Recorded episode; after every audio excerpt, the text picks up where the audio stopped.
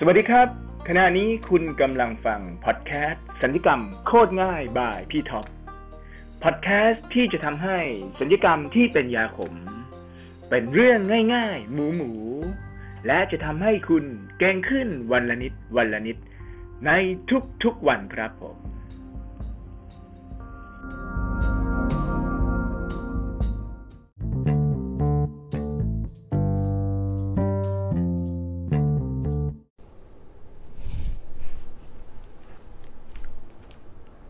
สวัสดีครับ น้องๆ วันนี้เราก็เดินทางกันมาถึงนะครับ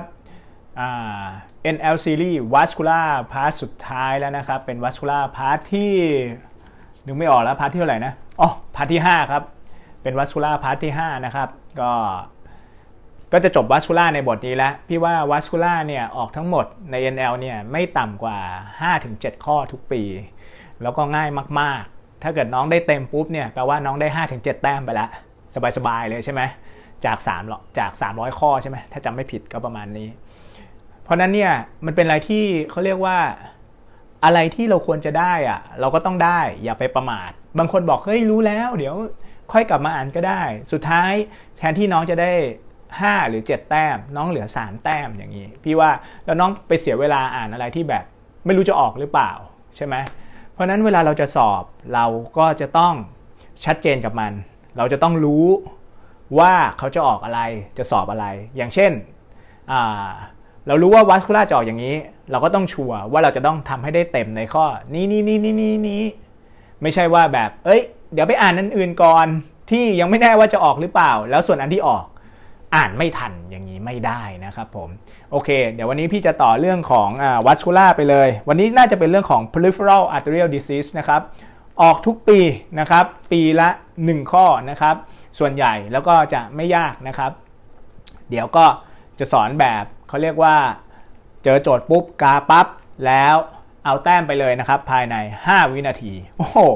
ทำทันไม่พอทำถูกก็ไม่พอต้องทำเร็วด้วย ต้องทำเร็วด้วยนะครับ เพราะว่าข้อสอบเรามีเยอะมากๆ ถ้าเราทำข้อนี้ได้รวดเร็ว ข้ออื่นก็สบายๆนะครับ อ้าวมาผู้ป่วยชายไทยอายุ 70 ปีสูบบุหรี่จัดนะครับมีอาการปวดขามากขึ้นเวลาเดิน 100 เมตรนะครับตรวจพบ dorsal artery pulse ได้ 1 บวก ถาม diagnosis นะครับตอบได้เลยครับ peripheral arterial disease นะครับคือในโจทย์ข้อนี้เพิ่นว่าไม่มีช้อยมาให้เลือก แต่พี่คิดว่าช้อยที่มักจะออกนะครับในข้อนี้เนี่ยหคือจะให้เลือก peripheral arterial disease หรือเป็น deep vein thrombosis หรือเป็นเรื่องของอ่า neurogenic claudication หรือที่เรียกว่า lumbar spinal stenosis นั่นเองนะครับ จะเป็นกลุ่มนี้ไม่ไม่เกินนี้แล้วก็อีกอันหนึ่งอาจจะเป็นเรื่องของ cellulitis หรือ infection นะครับ ถ้าไม่มีไข้เราก็ตัด infection ทิ้งไปนะครับ คราวนี้มาดูว่าข้อนี้มันตอบ peripheral arterial disease อยู่แล้ว เพราะมีภาวะ claudication เดินไปแล้วปวด คราวนี้พี่จะมาลงประเด็นว่า claudication ที่ที่แท้จริงมันเป็นยังไง โดยปกติแล้วเนี่ยเอาง่ายๆว่าแบ่งเป็น 2 อย่างแล้วกัน ก็คือเป็น vascular claudication กับ neurogenic claudication นะครับคืออาการ claudication เนี่ยก็คืออาการปวดขาบริเวณ lower extremity นะครับเมื่อมีกิจกรรมต่างๆ เช่นการเดินเป็นต้นนะครับ ซึ่ง vascular claudication เนี่ยมันก็จะมีอาการที่เขาเรียกว่ามีอาการปวดบริเวณน่องเป็นหลักเลย นวงนวงหนักๆ ปวดแล้วแบบเดินต่อไม่ไหว อันนี้มักจะเป็น vascular claudication อาการปวดเนี่ยจะสัมพันธ์กับการเดินเลยนะครับ เพราะว่าความรุนแรงอาการปวดเนี่ยจะขึ้นอยู่กับความรุนแรงของตัวโรคนะครับถ้ายิ่งเป็นรุนแรงมากยิ่งเดินได้น้อย แล้วก็ระดับของกิจกรรมที่ทำตำแหน่งอาการปวดเนี่ยเป็นได้แต่ก้นนะครับ upper thigh calf นะครับขึ้นอยู่ระดับของเส้นเลือดที่อุดตัน แต่โดยส่วนใหญ่มักจะปวดน่องเป็นหลักเลย 80-90%มักจะปวดที่น่องนะครับ ลักษณะเฉพาะของ vascular claudication นะครับฟังแล้วจำเลยนะครับ ลักษณะเฉพาะของ vascular claudication คือ ผู้ป่วยจะมีอาการทุกครั้ง เมื่อออกแรงเดินจนถึงระยะหนึ่ง เมื่อพักจะดีขึ้น โดยระยะทางที่ทำให้เกิด claudication นะครับโดยระยะทางที่ทำให้เกิด claudication จะคงที่เสมอเลย และจะค่อยๆ ลดลงลดลงลดลงทีละนิด เมื่อความรุนแรงของโรคเป็นมากขึ้น หมายความว่าอะไร หมายความว่าตอนแรกน้องเดินได้ 500 เมตร พออีกเดือนหนึ่งมาน้องเหลือ 400 เมตร อีก 3 เดือนเหลือ 300 เมตร อีกครึ่งปีเหลือ 100 เมตร อีก 3 เดือนหรือครึ่งปีต่อมาเหลือ 50 เมตร แทบจะเดินไปไหนมาไหนไม่ได้แล้ว อย่างนี้ให้นึกถึง vascular claudication นะครับ และเมื่อพักสักแป๊บหนึ่งสัก 5 นาที อาการปวดจะลดลง และน้องก็จะสามารถเดินได้อีกเหมือนเดิมเลย นี่คือคลาสสิกของ vascular claudication นั่นเอง ส่วน neurogenic claudication ล่ะ neurogenic claudication เนี่ยโดยส่วนใหญ่ก็เป็นโรคของทางออโทปิดิกนะครับ ซึ่งมักจะออกในกลุ่มข้อสอบของออโทปิดิกก็ได้ ซึ่งมันออกมันออกในข้อสอบน้องได้นะครับ เพราะนั้นอยากให้ฟังตรงนี้ชัดๆไปด้วยว่า neurogenic claudication หรืออถ้าเป็นออกช้อยก็อาจจะเป็น lumbar spinal stenosis เนี่ย เมื่อไหร่ที่น้องจะเลือกช้อยข้อนี้นะครับ ก็คืออาการปวดเนี่ยจะปวดบริเวณ lower extremity เหมือนกันเลย จากสาเหตุของเส้นประสาทไขสันหลังถูกกดนะครับ สาเหตุที่พบบ่อยพบบ่อยก็คือ lumbar spinal stenosis ผู้ป่วยจะมีอาการปวดหลัง key เลยนะครับ มักจะปวดที่หลังก่อน แล้วร้าวเหมือนไฟช็อตลงไปที่ขา เมื่อไหร่ก็ตามที่มี back pain ให้นึกถึงว่าเฮ้ยเป็น neurogenic หรือเปล่า แต่ไม่ได้บอกว่าทุกคนเป็น back pain แล้วจะเป็น neurogenic นะครับ บางคนเป็น back pain แต่ว่าเป็น claudication แบบ vascular ก็ได้ แต่ว่าให้นึกก่อนว่าให้เป็น neurogenic หรือเปล่านะครับแล้วก็ปวดบริเวณเส้นประสาทในจุดที่โดนกด แล้วก็แปรบลงไปที่ปลายขานะครับ อาการปวดมักจะขึ้นอยู่กับท่าทางเป็นหลัก ไม่ค่อยเกี่ยวกับระยะทางการเดินนะครับบางทีเดินไปได้ไกล 500 เมตร 3 โลอย่างเงี้ยเดินได้ แต่บางทีเดินท่าผิดเดินแค่ 50 เมตร ก็เดินไม่ได้แล้ว อย่างนี้นึกถึง neurogenic claudication มากกว่า vascular claudication นะครับท่ายืนและท่าเดินมักจะทำให้ปวดมากกว่าท่านั่ง ท่านั่งเนี่ยจะไม่ค่อยปวด เพราะฉะนั้นเนี่ยถ้ามีประวัติว่า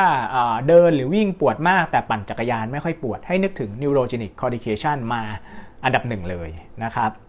ผู้ป่วยในผู้ป่วยรายนี้มี vascular claudication ชัดเจนนะครับ แล้วอีกอันหนึ่งที่สำคัญก็คือว่ามีประวัติของการสูบบุหรี่หรือ heavy smoking เนี่ยให้นึกถึง vascular เป็นแบบอันดับต้น ๆ เลยนะครับ แล้วก็ compulse ได้เบาลง เพราะฉะนั้นข้อนี้ก็ตอบ peripheral vascular arterial disease นะครับง่ายๆ มากๆ แล้วก็ผ่านได้เลย จริงๆ เนี่ยเราพูดมาให้เยอะ แต่เวลาเราเจอข้อสอบเราสามารถทำได้เสร็จภายใน 5-10 วินาที เท่านั้นเอง ง่าย ๆ ครับ อ้าว ไปที่ข้อต่อไปเลยครับ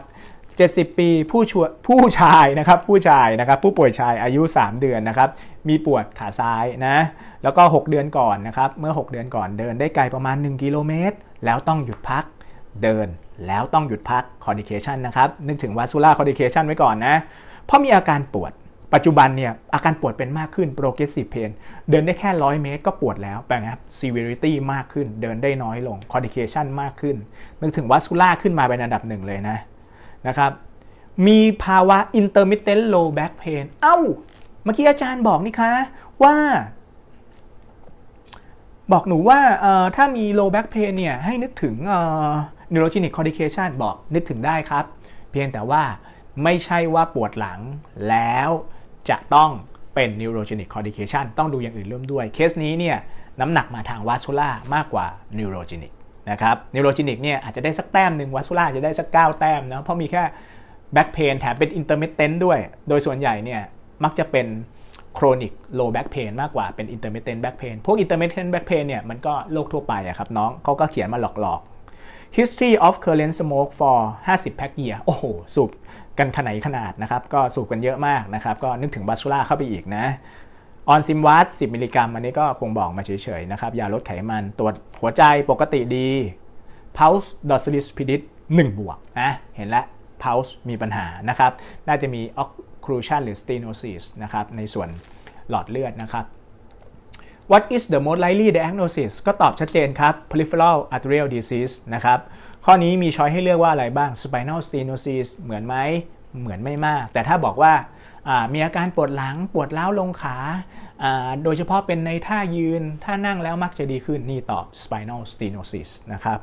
ช้อยข้อ2 deep vein thrombosis เหมือนไหมไม่เหมือน ถ้ามีประวัตินั่งเครื่องบิน ข้ามทวีป นั่งนาน ตัวอ้วนมากอนอนบนเตียงนานๆ อย่างนี้ แล้วมีภาวะขาบวมตึงนึกถึง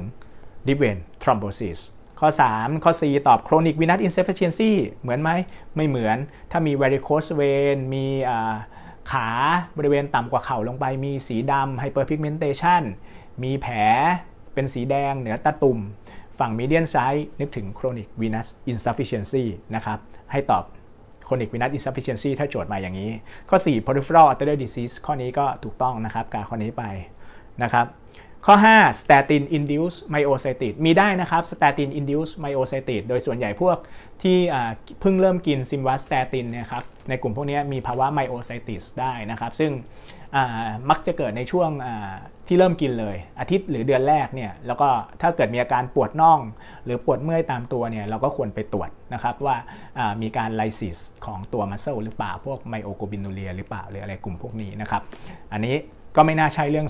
statin induced myositis ก็คือเขาก็เขียนประวัติมาให้เราอลองคิดดูว่าใช่หรือไม่ใช่นะครับ แต่คิดว่าไม่ใช่โอกาสเป็นน้อยมากกว่า เพราะนั้นเหมือน peripheral arterial disease มากกว่านะครับข้อนี้ก็ง่าย ๆ เลยเนาะก็ peripheral arterial disease มีออกข้อสอบบ้างนะครับ แต่ว่าอย่างน้อยๆเนี่ยปีหนึ่งมีข้อหนึ่งนะครับ ก็ต้องได้มันง่ายอะเนาะประวัติก็มักจะมีมาด้วยสูบบุหรี่จัดเดินแล้วปวดน่องมี complication ชัดเจน หยุดพักแล้วดีขึ้นนะครับ ไม่ได้ค่อย associate กับท่าทางมากนักนะครับตรวจร่างกาย compound ที่ขาได้เบาลง ผิวหนังบางมันขนหน้าแข้งร่วงนะครับเล็บเท้าก็อาจจะหนาๆหรือดูเปราะดูไม่ดีนะครับเพราะว่ามีเลือดไปเลี้ยงน้อยนะครับถ้าถามว่า investigation ที่ดีที่สุดใน peripheral arterial disease the most เขาเรียกว่า useful หรือว่า the best investigation ก็ตอบว่า CTA ครับ โอเค ง่ายๆ โอเคสำหรับ peripheral arterial disease ก็จบนะครับ คราวนี้อ๋อยังเหลือข้อสุดท้ายนะครับ ข้อสุดท้าย ข้อสุดท้ายน่าจะเป็น trauma นะครับ แถมให้อีกข้อหนึ่งสำหรับในบทสุดท้ายของ vascular นะครับ NL series นะครับ ผู้ป่วยอายุ 28 ปี gunshot wound right arm นะครับ ก็ทุกอย่างคอนช่ง conscious ดีหมด BP ก็ดีนะครับ มีแผลนะครับที่แขนข้างขวาเนี่ย8เซนติเมตรนะครับ ใหญ่มากนะครับ แล้วก็บริเวณหัวไหล่ แล้วก็ arm แขนส่วนบนนะครับ คือแต่ว่าคำเพาที่ดอร์ซิสพูดผิดคลำ pulse ที่ ulnar กับ radial pulse ไม่ได้นะครับ คือโดนส่วนบนนั่นแหละ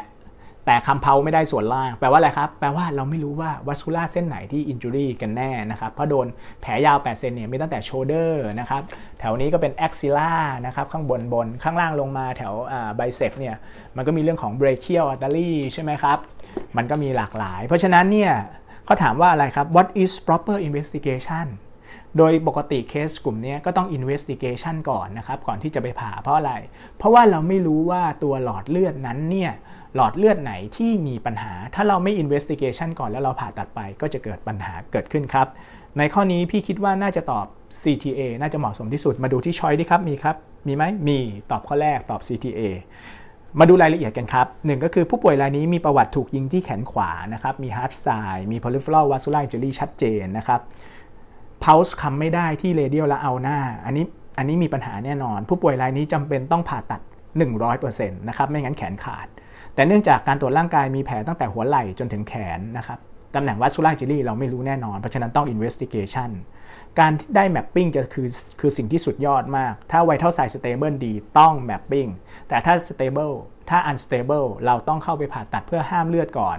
แล้วก็ load น้ำให้ผู้ป่วย พอผู้ป่วยดีขึ้นมาปุ๊บ เราค่อยทำ investigation ในห้องผ่าตัด ซึ่งคือ intraoperative angiogram นั่นเอง ซึ่งก็มี choice ให้เลือกครับ เป็นข้อ 4 เพราะฉะนั้นถ้าข้อนี้ผู้ป่วยออกโจทย์ออกมาว่า unstable เนี่ย เราจะต้องตอบว่า emergency surgery with intraoperative angiography แต่ว่าถ้าเกิดผู้ป่วย stable ซึ่งทุกอย่างเนี่ยเขาบอกมาว่า stable ก็ตอบว่าเป็น CTA นะครับ conventional angiography ในปัจจุบันก็ไม่ค่อยได้ทำกันแล้วนะครับ vascular repair นี่ทำแน่นอนนะครับ แต่ว่าไม่ใช่ proper investigation น้องดู choice กับโจทย์ครับ โจทย์ถามว่า what is proper investigation vascular repair ไม่ใช่ investigation ครับ ตัดออกตั้งแต่ยังไม่อ่านโจทย์แล้วเห็นไหมถ้าเกิดเราอ่านอ่านคำถามให้ดี เพราะว่าเนี่ยเทคนิคการทำข้อสอบของพี่เนี่ยถ้าเกิดข้อสอบโจทย์ยาวๆเนี่ยพี่มักจะอ่านบรรทัดสุดท้ายก่อนว่าเขาถามว่าอะไรเสร็จแล้วค่อยย้อนกลับไปอ่านจากข้างบนแล้วไล่ลงมา อย่างเงี้ยมันจะเขาเรียกว่าองค์ทำให้เราแบบ เรียบเรียงองค์ความรู้ของเราได้ดีกว่านะครับ plain film right arm พี่ว่าอันนี้มันเป็น basic แต่มันไม่ค่อย useful เท่าไหร่นะครับก็คงดูได้แค่เรื่องของ fracture แต่ว่าดู vascular ไม่ได้นะครับสำหรับเรื่องของ vascular ทั้ง 5 part ก็จบลงไปแล้วนะครับสำหรับ NL series นะครับแต่ vascular อย่างอื่นเนี่ยก็ขอหลังเมษาแล้วกันก็จะสอนให้เพิ่มเติมนะครับเพื่อเอาไปใช้งานได้จริงนะครับก่อนที่น้องจะเป็นหมอที่ดี น้องต้องเป็นหมอให้ได้ การจะเป็นหมอให้ได้น้องต้องสอบผ่านครับ วันนี้น้องต้องสอบผ่านและอย่าลืมนะครับ แชร์ให้เพื่อนๆด้วย เราสอบผ่านคนเดียวไม่มีความสุขหรอกครับ ทั้งเราก็ผ่านเพื่อนก็ผ่านแฮปปี้กันทุกคนนะครับ แล้วก็โชคดีนะครับกับการสอบแล้วก็การเป็นหมอในอนาคตครับ แล้วเจอกันใหม่ สวัสดีครับ